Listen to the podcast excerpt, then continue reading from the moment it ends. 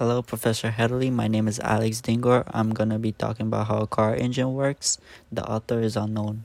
For most people, a car is a thing they fill with gas that moves them from point A to point B. But have you ever stopped and thought, how does it actually do that? What makes it move?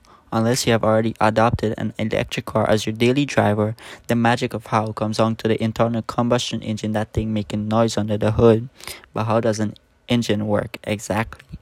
What powers this pistons up and down a thousand, thousands of tiny controlled explosions occurring each time, creating by mixing fuel with oxygen and igniting the mixture. Each time the fuel ignites is called a combustion or power stroke. The heat and ex expanding gases from this mini explosion push the piston down in the cylinder. Almost all of today's internal combustion engines are of the four stroke variety, Beyond the combustion stroke, which pushes the piston down from the top of the cylinder, there are three other strokes intake, compression, and exhaust.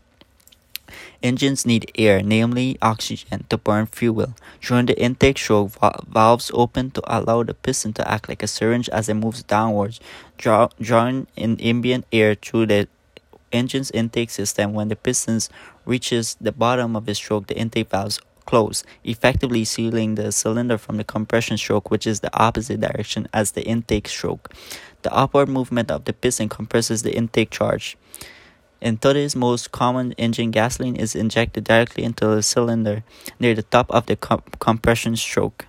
In either case, just before the piston reaches the top of its travel known as top dead center, spark plugs ignite the air and fuel mixture.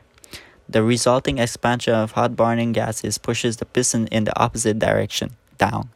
During the combustion stroke, this is the stroke that gets the wheels on your car rolling just like when you push down on your pedals of a bike. When the combustion stroke reaches bottom dead center, exhaust valves open to allow the combustion gases to get pumped of the engine as the piston comes up again.